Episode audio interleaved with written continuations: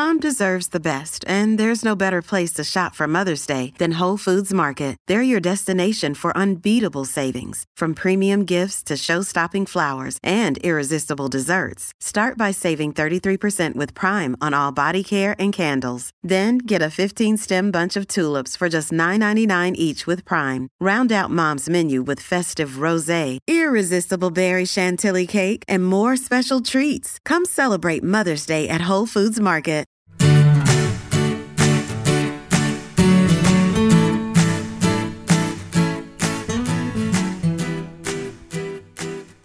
Hey everybody, this is Phil Town. And this is Danielle Town. Welcome to the Invested Podcast. We are broadcasting from around the world today.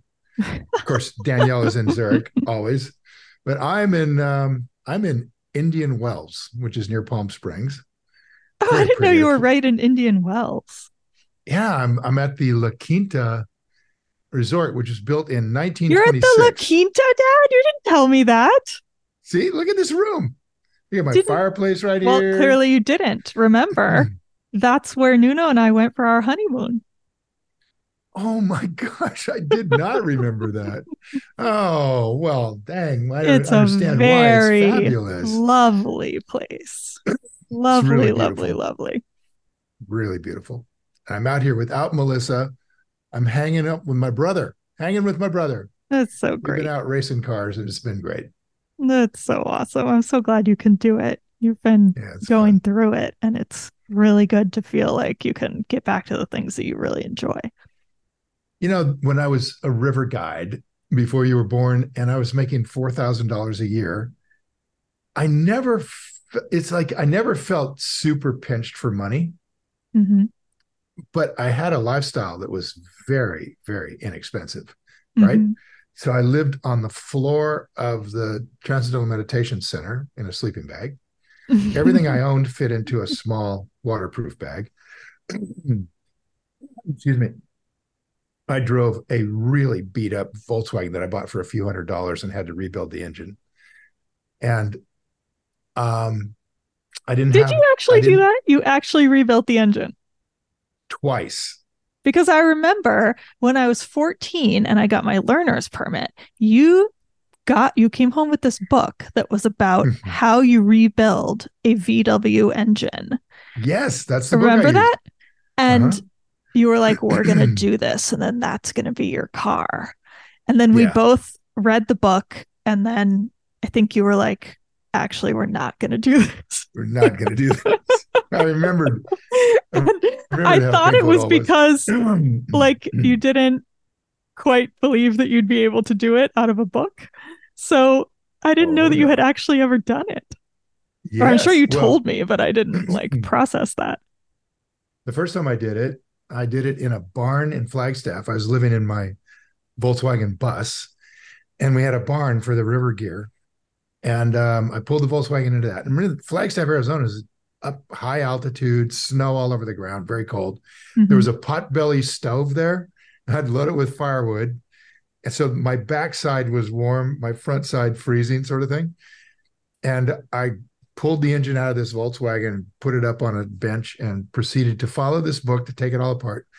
And then I took, following the book, I took the fly rods, the sorry, the whatever those rods are that hold are bolted to the crankshaft and run the piston up and down. Took those down to a machine shop and had the bearings fixed, redone. Okay. And the machine shop bent one of the fly rods. Okay. And and I didn't know that. That sounds so, bad. It sounds terrible. So I came back, put the whole engine together, started up, and it was just clack, clack, clack, clack, clack. This whole thing trying to tear itself apart. And I'm like, I every time I try to do something mechanical, this is what happens.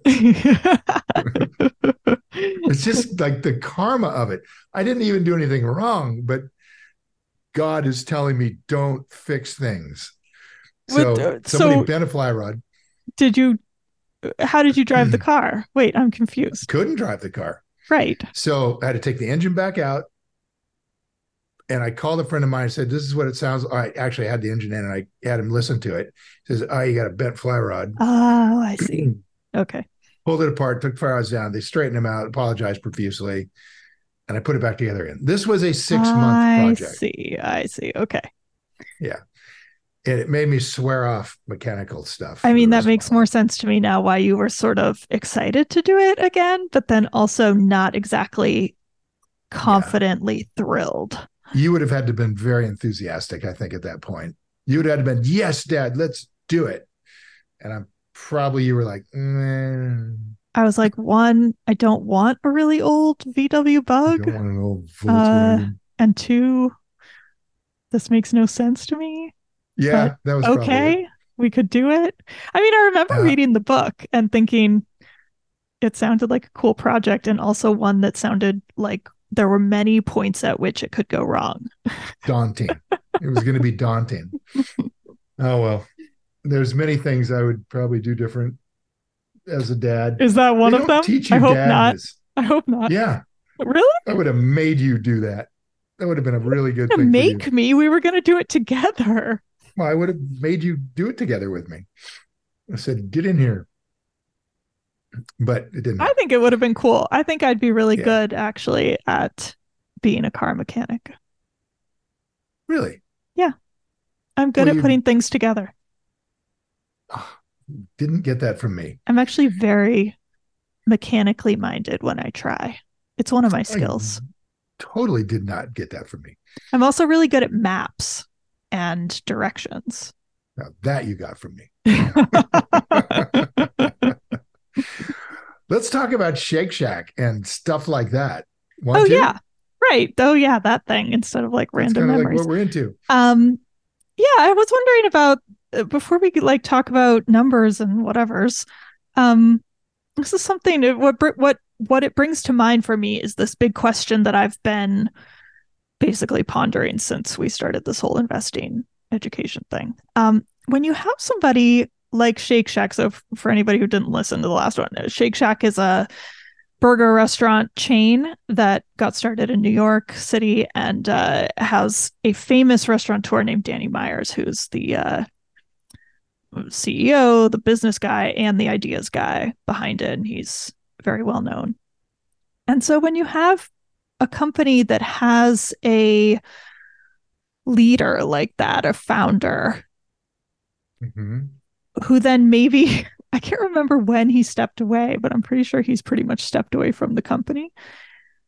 What's how do you sort of factor in the potential risk of them leaving the company? Like, I love companies that have founders running them. But if the founder leaves, that suddenly becomes a very different company.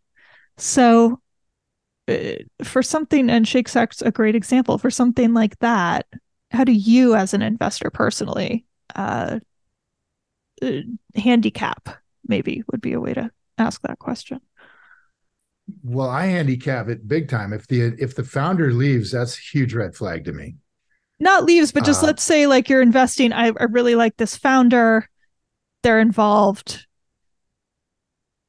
What? Uh, but like, who knows? You know, maybe they leave the year after you invest or something. Uh, I know that changes the story dramatically, but like when you're making the initial investment, how much do you think about that potential happening? Like the potential of the founder leaving? Yeah. Um, put it like this: if like the the management team is one of the really critical things you want to have for a company, mm-hmm. and especially if there's founders involved, you you want to know that they're really good at what they do because often they own enough control of the company that you can't.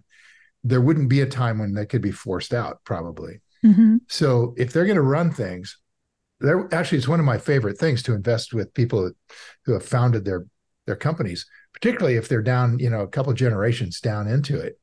Um, we did Sanderson Farms uh, for a long time because we got a tip from a friend of ours that we ride horses with that she was friends with Sanderson. Joe Sanderson runs it, and he's like second or third generation running this this chicken uh, poultry place, hmm. and um, it's just and and so you know that there's a first off that there's a deep um, connection between investors and the founders because they all got a lot of stock.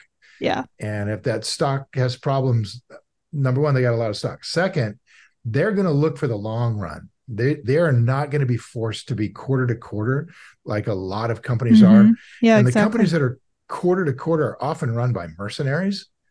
And it sounds a little harsh, but that's what they are, right? They're fast gun for hire. You get them out of Harvard Business School by the gross, and they go run companies. That's what they're trained to do. They're mm-hmm. mercenaries. Mm-hmm just you know samurai warrior ronin who are going to who by the way can company. be friggin' amazing at running companies and yeah go watch the seventh samurai you're using a negative word a but village. i don't consider it to be negative well hey this have you seen the seven samurai have you ever seen that kurosawa movie no you got to see it it is so classic and i think it's been remade in western movies with gunfighters and you know westerns and and there's no way they can even get close to the impact of what Kurosawa did. So I'm not it doesn't negate their skill set to say that they're mercenaries. These seven samurai were no longer had a master and they were ronin and they had they weren't they couldn't eat. Hmm. So they sign on to help, you know, guard people or do whatever. And a village that had no money that was being robbed by bandits every time they had a harvest and the girls were being raped and it was terrible. They couldn't do anything about it because they didn't know how to fight. Mm-hmm. and so they went they sent somebody to go get some samurai. And all the samurai like piss off right? I'm not going to come and die for a bunch of farmers right? You don't and they don't have any money okay that's what i was going to say i mean uh, isn't the whole idea is that they do it in exchange for money okay right so if they had no money you could get some rice Come yeah. on. First thing, yeah. And so, any case, there's these samurai who are really, you know, it's a real moral guy who sees the problem. Anyway, he rounds up a bunch of guys, seven of them, and they go into this village. Ah, so they do it not for money. They do it not for money. They do it because they're warriors. And one could say at that point, perhaps no longer under the mercenary label. That's Probably right. Mm. Probably right. Yep. If you take the 20 million a year away from these guys, I don't think they're there running your company anymore. But these well, guys want to fight for they're doing villagers. it for another reason, like long-term stock gains. That would be okay. Mm. I'd be good with that. I'd be, be good with, with that. that. Absolutely. The problem I've got is they don't have downside. When uh, there's a, there's yeah, a that's called, a really good point. There's you got to have skin in the game. That's mm-hmm. what I'm looking for for CEOs that have skin in the game. They've got, and that's why I like the founders so much. They got a lot of skin in the game. Mm-hmm. It's it's family money, right? So when you look at Sanderson Farms, that was that was Sanderson's family. You look at Tyson Farm, that's the Tyson family. You know, I mean, you can find them out there. The guys that run uh, the biggest egg producer in the country. I always forget the name of it. They're they're a family run business that goes all the way back. You know, you look at um, what Ray Kroc did with McDonald's. He basically turned it into his own business and ran mm-hmm. it like a founder. Same thing with Starbucks with Schultz. I really like that. Same thing with Apple, with Jobs, and you know. I mean, not really a family business, right? Well, I mean, it's founder run. You know. Yeah, founder. When it wasn't founder run. It yeah, it yeah. really ran off the rails. Yeah. And so I love I love a founder run business. By the way, can we just give Tim Cook his due here because oh, I was not oh, confident. Oh no. What? I'm not a Tim Cook fan right now. Okay, but I was not confident after Steve Jobs passed away. I was like way down on Apple thinking the same thing would happen again. And he yeah. has kept that company going really well. Okay, I'll give him 10 out of 10 for that. Yeah. Now, here's where I give him zero out of 10. Okay. As I understand it, uh, I don't know if this was from Isaacson's book on jobs or where I heard this. So don't, it, it it's not gospel that Steve Jobs did not want to put manufacturing in China and Cook, who was the head of his operations, really pushed it and got manufacturing in China. And now Apple is in a really bad position I agree. And I don't know if and that wouldn't surprise me that Jobs didn't want that. Yep. And and the problem is what makes it really really bad is you've got a guy running the company who is not about to say I really made a terrible mistake. He's going to try to defend that China connection, and he is. Oh, He's, is he? You know, actively staying active with China, and you know, it's going to. I mean, Tim Cook could take that thing down because of his his decision to put the manufacturing there. At the same so time, one... it is pretty impressive that they've managed to divorce themselves from Intel to some extent by creating their own chips. that, that is a huge, huge move that huge Apple move. has made. So I, I see them trying to regain control. Um, yeah, it's an it's an interesting one. I agree, and and I, in my opinion, that company has moved into the realm of like run by a paid person, not somebody who really is identified with Apple. Although his name is Tim Apple, as we all know. Oh, obli- obligatory joke. I'm sorry. Okay. So not even funny. It's like a little bit funny. it's just enough. You're a little bit funny. um, but so like yes, founders are important massively. This episode is brought to you by Reese's Peanut Butter Cups. In breaking news, leading scientists worldwide are conducting experiments to determine if Reese's Peanut Butter Cups are the perfect combination of peanut butter and chocolate. However, it appears the study was inconclusive, as the scientists couldn't help but eat all the Reese's. Because when you want something sweet, you can't do better than Reese's. Find Reese's now at a store near you. Yeah, so, but here, look at let's let's go back to Shake Shack for a second because here's this guy who founds it, but his heart isn't in running a burger business, right? He's not a Ray Kroc. Let's figure out how to franchise.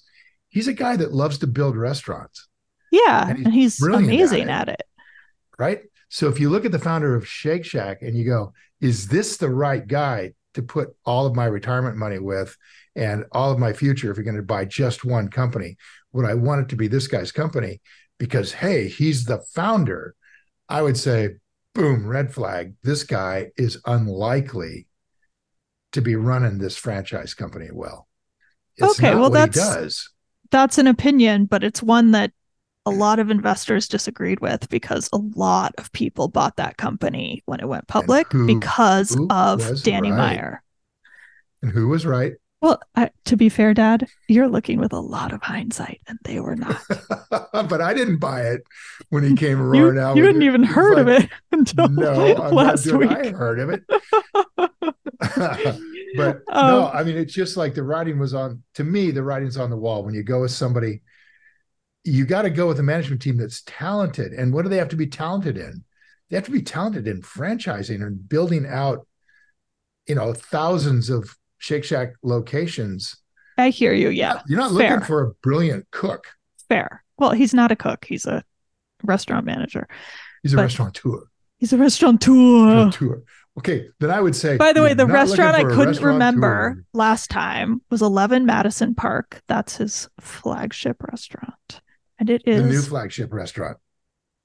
Because the, the, old new... flagship restaurant was the Union Square Cafe.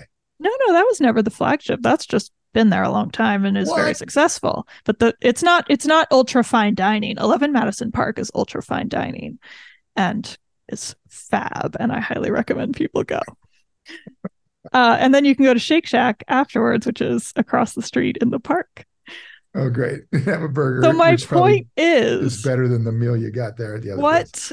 kind of handicap do I put on a company that has a founder who, let's say, I actually do think would be amazing at running a franchise or running whatever business this company does, a Martha mm-hmm. Stewart, let's say. A Martha Stewart, maybe. And and yet, like, how do I know that she's not going to drop dead? Please, God, don't let that happen to Martha. But just this is only an example. It's hypothetical. how do I know, like, what happens to that company without her? And how do I handicap for that in my like investing process? Okay, tough question. I mean, here and that the answer is don't buy this new stuff. don't buy this wait, new stuff. Wait, don't buy new companies. Wait, wait until they've really got have gone through 10 years of data and and the management team has been through a big recession and then you'll get a good sense of whether they've come out of that recession if that was an anti-fragile company or whether that was a fragile company. If you know as buffett says you get to see when the tide goes out who's been swimming naked. When the tide's coming in everything's great. But when the tide goes out it, real problems start to show up and mm-hmm. cracks happen in the management team so you want to really see the data, and that eliminates an awful lot of sort of startup kinds of questions, like will Martha Stewart be a successful CEO, or will Danny Meyer be a successful CEO? Here we are down the road, you know, ten years later, and Danny Meyer's not a successful CEO, and is the people who invested in his startup at the IPO are have made no money for a decade. Okay. Right. Let me rephrase. So that's how I would look at it. Person X is a very successful CEO and has 30 years of data. Person in X the in the company. The right. company has 30 years of data. Person X is the founder, is like the world's greatest manager of companies the world has known. Incredible. Couldn't be better.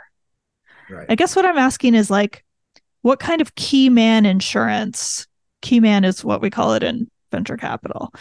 Um, like without this person this company doesn't really work but with this person this company's in, like amazing and totally worth investing in. Uh, and there's actual insurance policies you can buy for if the key man or woman but it's called key man uh, like gets hit by a bus. So what kind of key man insurance sort of thought process yeah. What I go through. Deal, I actually deal with that quite. I don't deal with it all the time, but I've dealt with it a lot of times. Um, looking at a company like Taiwan Semiconductor that's got a, you know, the CEO was 90 and the founder and brilliant, mm.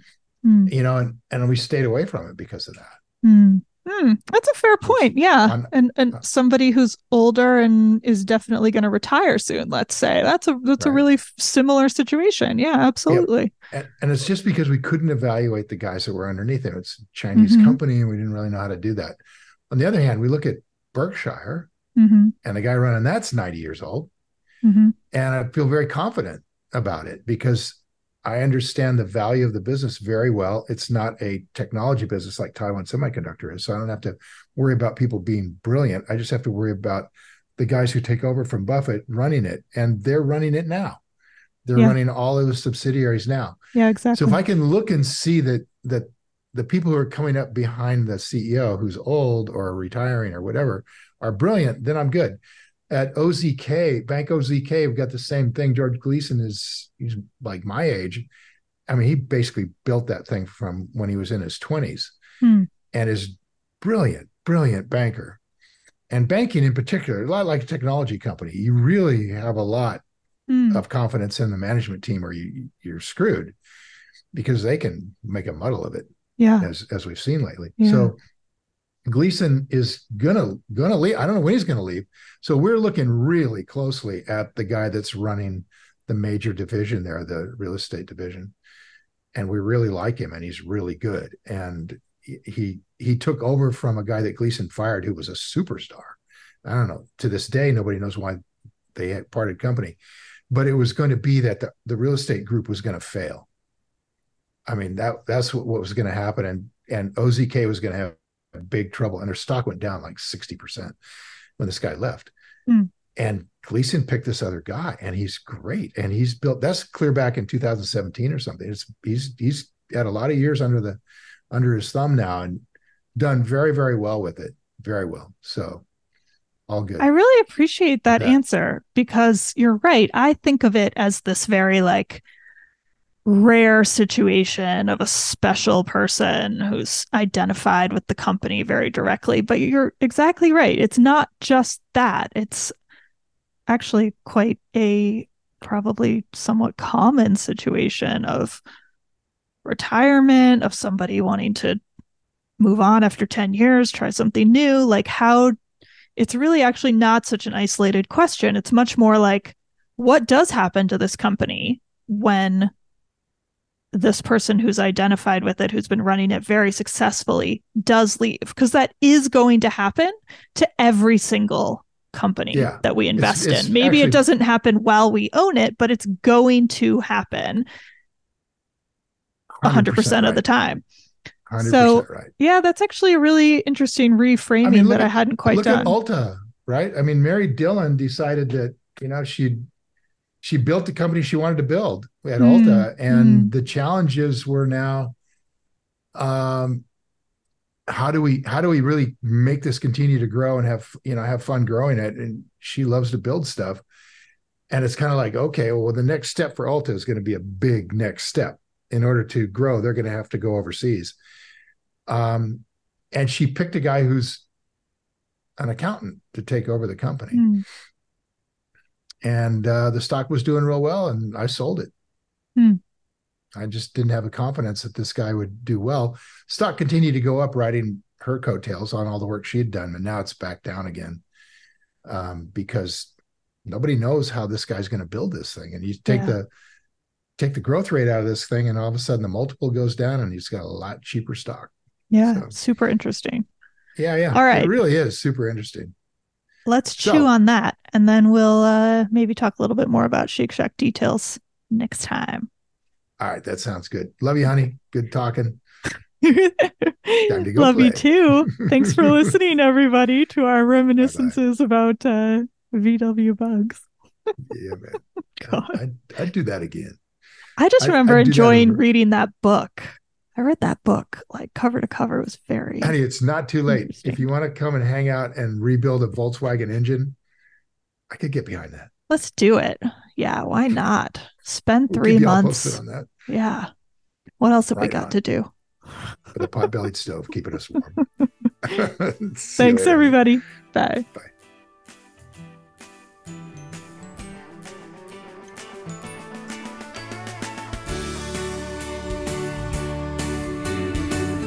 Hi, guys. Thanks for listening to Invested. If you enjoyed this episode and you want more information or to listen to additional episodes, visit our website at investedpodcast.com and sign up for my virtual workshop right there.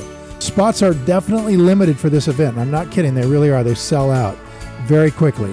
So, everything discussed on this podcast, by the way, is either my opinion or it's Danielle's opinion. And really important, it's not to be taken as investing advice because I am not your financial advisor nor have I considered your personal situation as your fiduciary. So remember that. You're on your own here. This podcast is for your entertainment and education only, and I really hope you enjoyed it.